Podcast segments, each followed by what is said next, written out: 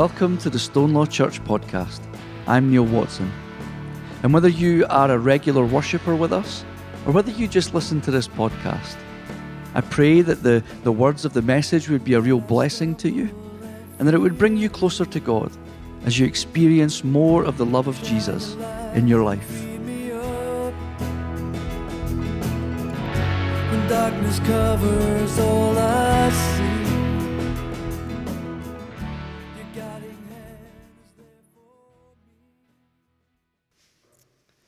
So this week we stop and give thanks to, to God that while the earth might be His, this God who is over all, shares with us and provides for us on a daily basis. And we give all thanks and praise to Him for that. I've chosen this passage from the book of Joel for a short sermon this morning. And the book of Joel is tucked right in there at the end of the Old Testament. And it's part of a, a bigger collection of books known as the, the Minor Prophets. But the thing is, although these books are referred to as the Minor Prophets, they have a major thing to say to us. That might be a political thing, or a, or a social thing, or indeed a spiritual thing. And the only reason that they're referred to as minor prophets is because their books are much shorter than the so called uh, major prophets of like Isaiah and Ezekiel. But Joel has a, a major thing to say to us. And I've chosen this in chapter 2 this morning because I really believe it speaks to us um, where we are as a people and as a world at this time. Certainly, it, it touches me in that place um, where how I'm feeling about certain things at the moment. You see, in chapter 2, we read of these locusts coming and ravaging. These very, very well may have been real locusts who were coming in and savaging the harvest of the Israelite people. But the locusts are also used as a kind of metaphor, a metaphor for external forces that, that sent disarray amongst the Israelite people. And this is God telling them that there will be a day when you will get through it.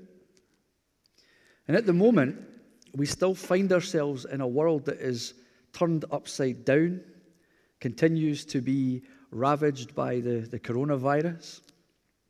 Various parts of the world who have it much worse than we do at the moment. But just like the Israelites that Joel is writing to, we might find ourselves not being able to do the things that we would normally do in the ways that we would normally do them. This morning is proof in point. We might be filled with a, a kind of fear or an anxiety over what the, the future looks like. There's that uncertainty of not knowing when we can start to do things in a more normal way. But God is forever faithful. And these biblical truths are solid. God is saying to us that you will get through it with my hand. As I guide you through it and my help, you will get through there. And you see, the thing is, when we find ourselves in that place of, of uncertainty or fear, it is really important that we rely on God, that we, we recognize Him as the ultimate provider, the one whose promises are secure. And just this week, I, I was, I was reflecting on, on John's first letter, 1 John chapter 4. There's just two verses that, that are amazing.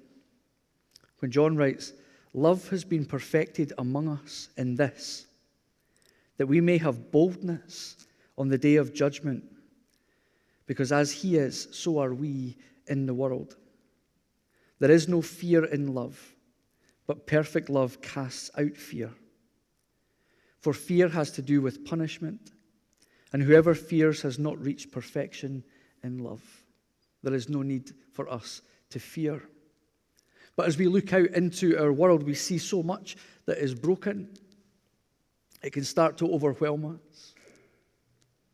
We rightly reflect on the climate disaster that we're currently going through. We see so much inequality in our world, inequality in the distribution of our planet's resources and wealth.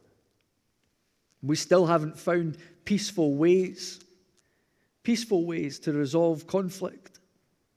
We see war after war after war, and the only outcome, the only outcome is more pain, more suffering, more inequality. And of course, the COVID virus is still rolling on. And there are some countries in our world that do not have the means to combat it in the way that we have. These can all contribute to our feelings of anxiety, inadequacy, hopelessness. But ultimately, God's faithfulness, God's love is more powerful, and He will triumph. And that's not to suggest that we just sit back and do nothing. Far from it. We need to know that regardless of our circumstances, the way that we look out into the world, the situations that we see, regardless of those, Jesus is King. Jesus is King. And God's perfect love casts out fear. You see, fear is cast out by God's intervention in our world. By recognizing that God has a hand in our world, We'll be able to move past that place of fear and put our faith in the one who is faithful, the one who controls everything. And God's ultimate intervention in our world was found in Jesus. That by sending Jesus into our world, he wanted to interact with us, wanted to show us all what this perfect love looked like. This perfect love that can cast out fear, what did it look like? Well, it looked like the person of Jesus and his willingness to go to the cross.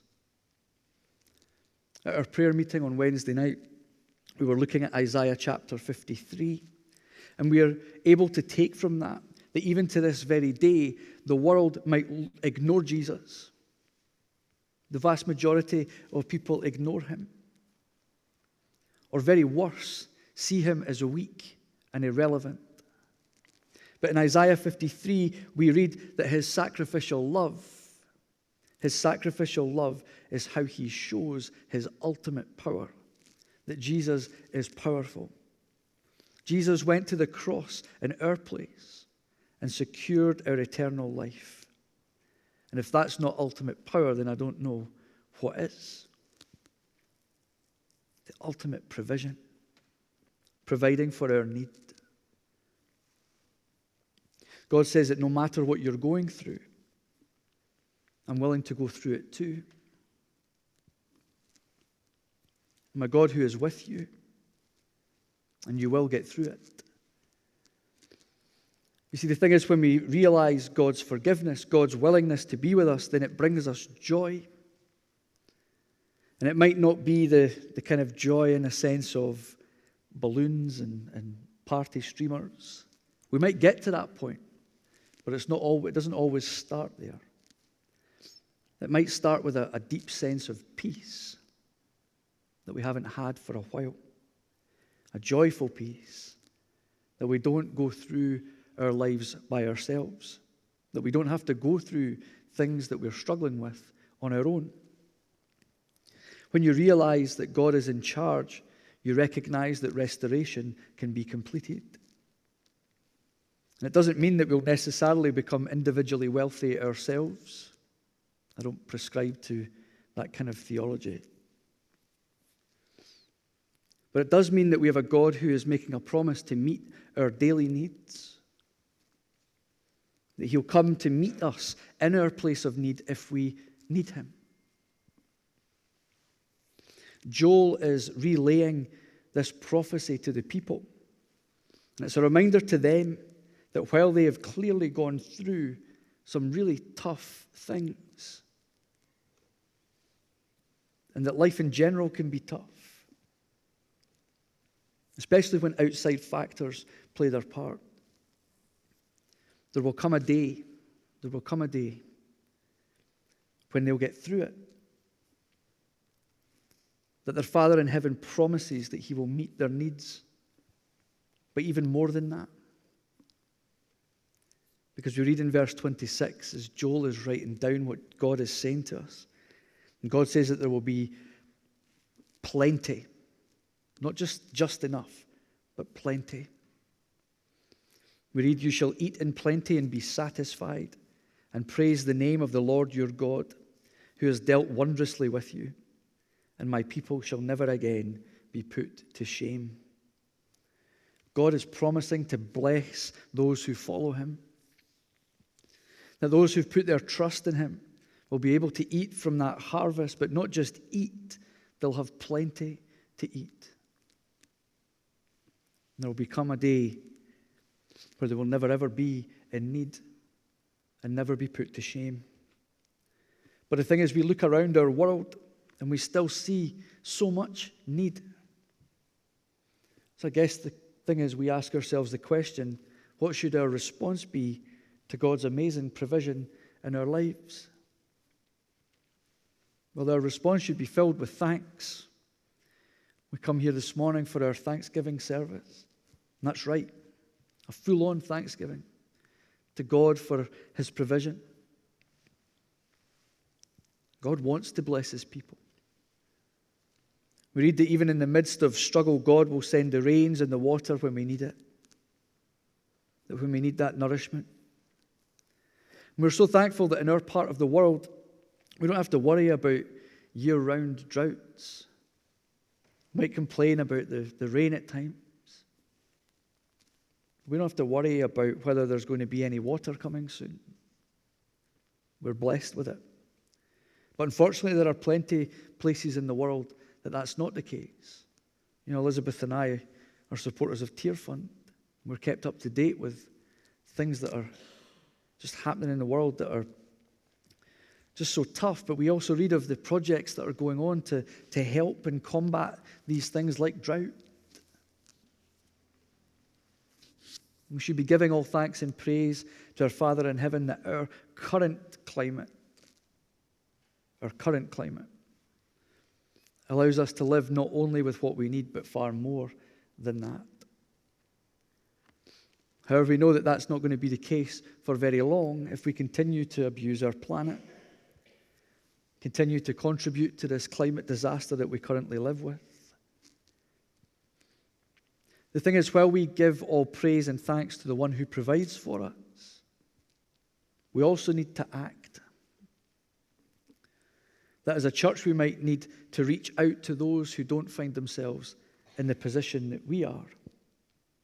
It might be that we support a charity that looks to provide water to areas of the world that suffer from droughts. It might be that we support the work of charities who aim to feed people who are starving. It might be that we help support those who build homes for people, those who look to shelter those with no fixed home. Because it wasn't part of God's plan that there would be people on this planet who would have to go without the most basic of human needs food in your belly, water to quench your thirst, a shelter over your head. However, unfortunately, in our world, there are still far too many people Far too many people with, that go without food, water, and shelter. And as I said, this is not always on the other side of the world. Unfortunately, it's right here in our towns and cities. The role of the church should be to reach out to help those who find themselves less fortunate than we are. As I say, it's not a case of thinking that it's across the world. There are people right here, and it's not part of God's plan. What is part of God's plan is that the church would step up and act. And as we read in verse 28, Joel writes down, Then afterward I will pour out my spirit on all flesh. Your sons and your daughters shall prophesy, your old men shall dream dreams, and your young men shall see visions. Pouring out his spirit. And it will be his people who receive insight and the tools that are needed to make a real difference in our world. That while there was a time where it was only prophets, kings, and judges who would receive this special revelation, God now pours out the Spirit to allow all people to access the gifts for the work of the kingdom. And we know that the Holy Spirit came at Pentecost, breathing life into that church. That the church would become a vehicle for change, a vehicle for driving forward with kingdom living. That it was never part of God's plan that there would be people in our world that would have to go without the most basic of human needs. And it's right that we give all thanks and praise for what we've received in our lives. However, we also need to give thanks and praise even in the times that are tough, when we feel helpless. We look upon God because God is promising us that He is with us, that He's not a distant God. There will be a day when we will get through it, and that as part of our thankfulness, our response would be one not just of words, but of action. And as a church, we would reach out. We've brought gifts this morning to help support the work of Lodging House Mission and our local food bank. And it's a shame. It's a shame that they have to exist.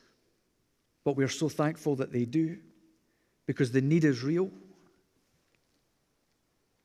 And we have this opportunity to partner with them in their ministry to people here in our part of the world.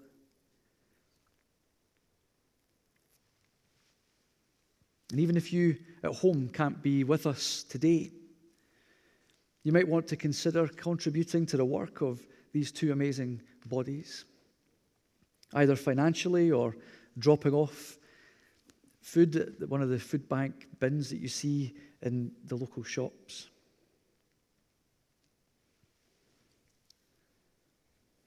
That our gift might be a way of giving thanks to God for the provision that He's given in our lives.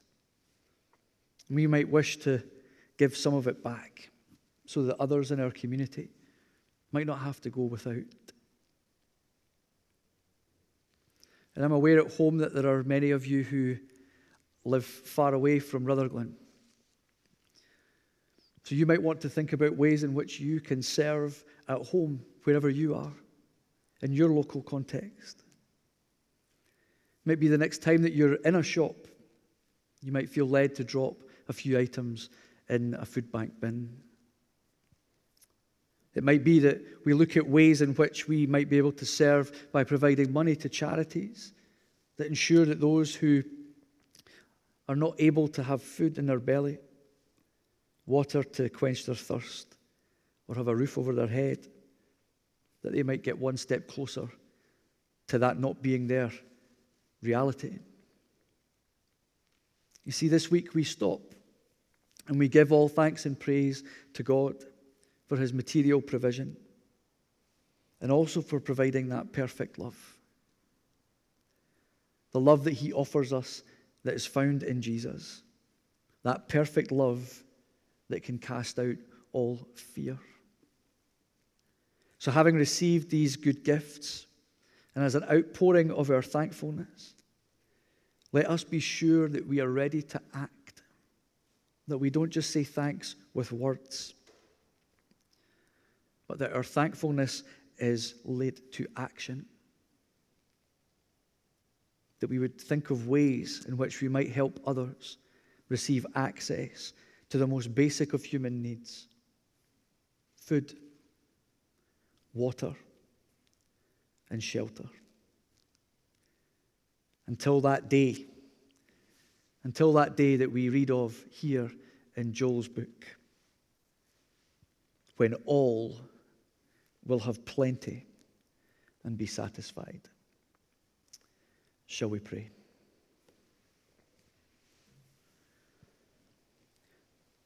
Father, we do, we thank you we thank you for that love that, that casts out fear. That perfect love that is found in our Lord Jesus. And we thank you for everything that you've provided us in our lives.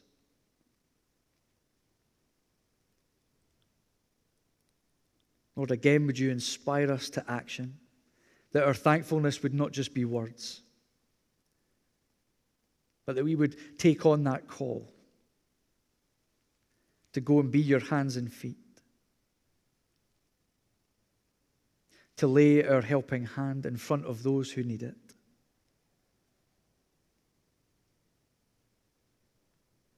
Inspire us, strengthen us, help us as a church and as individuals to serve the people here in our part of the world.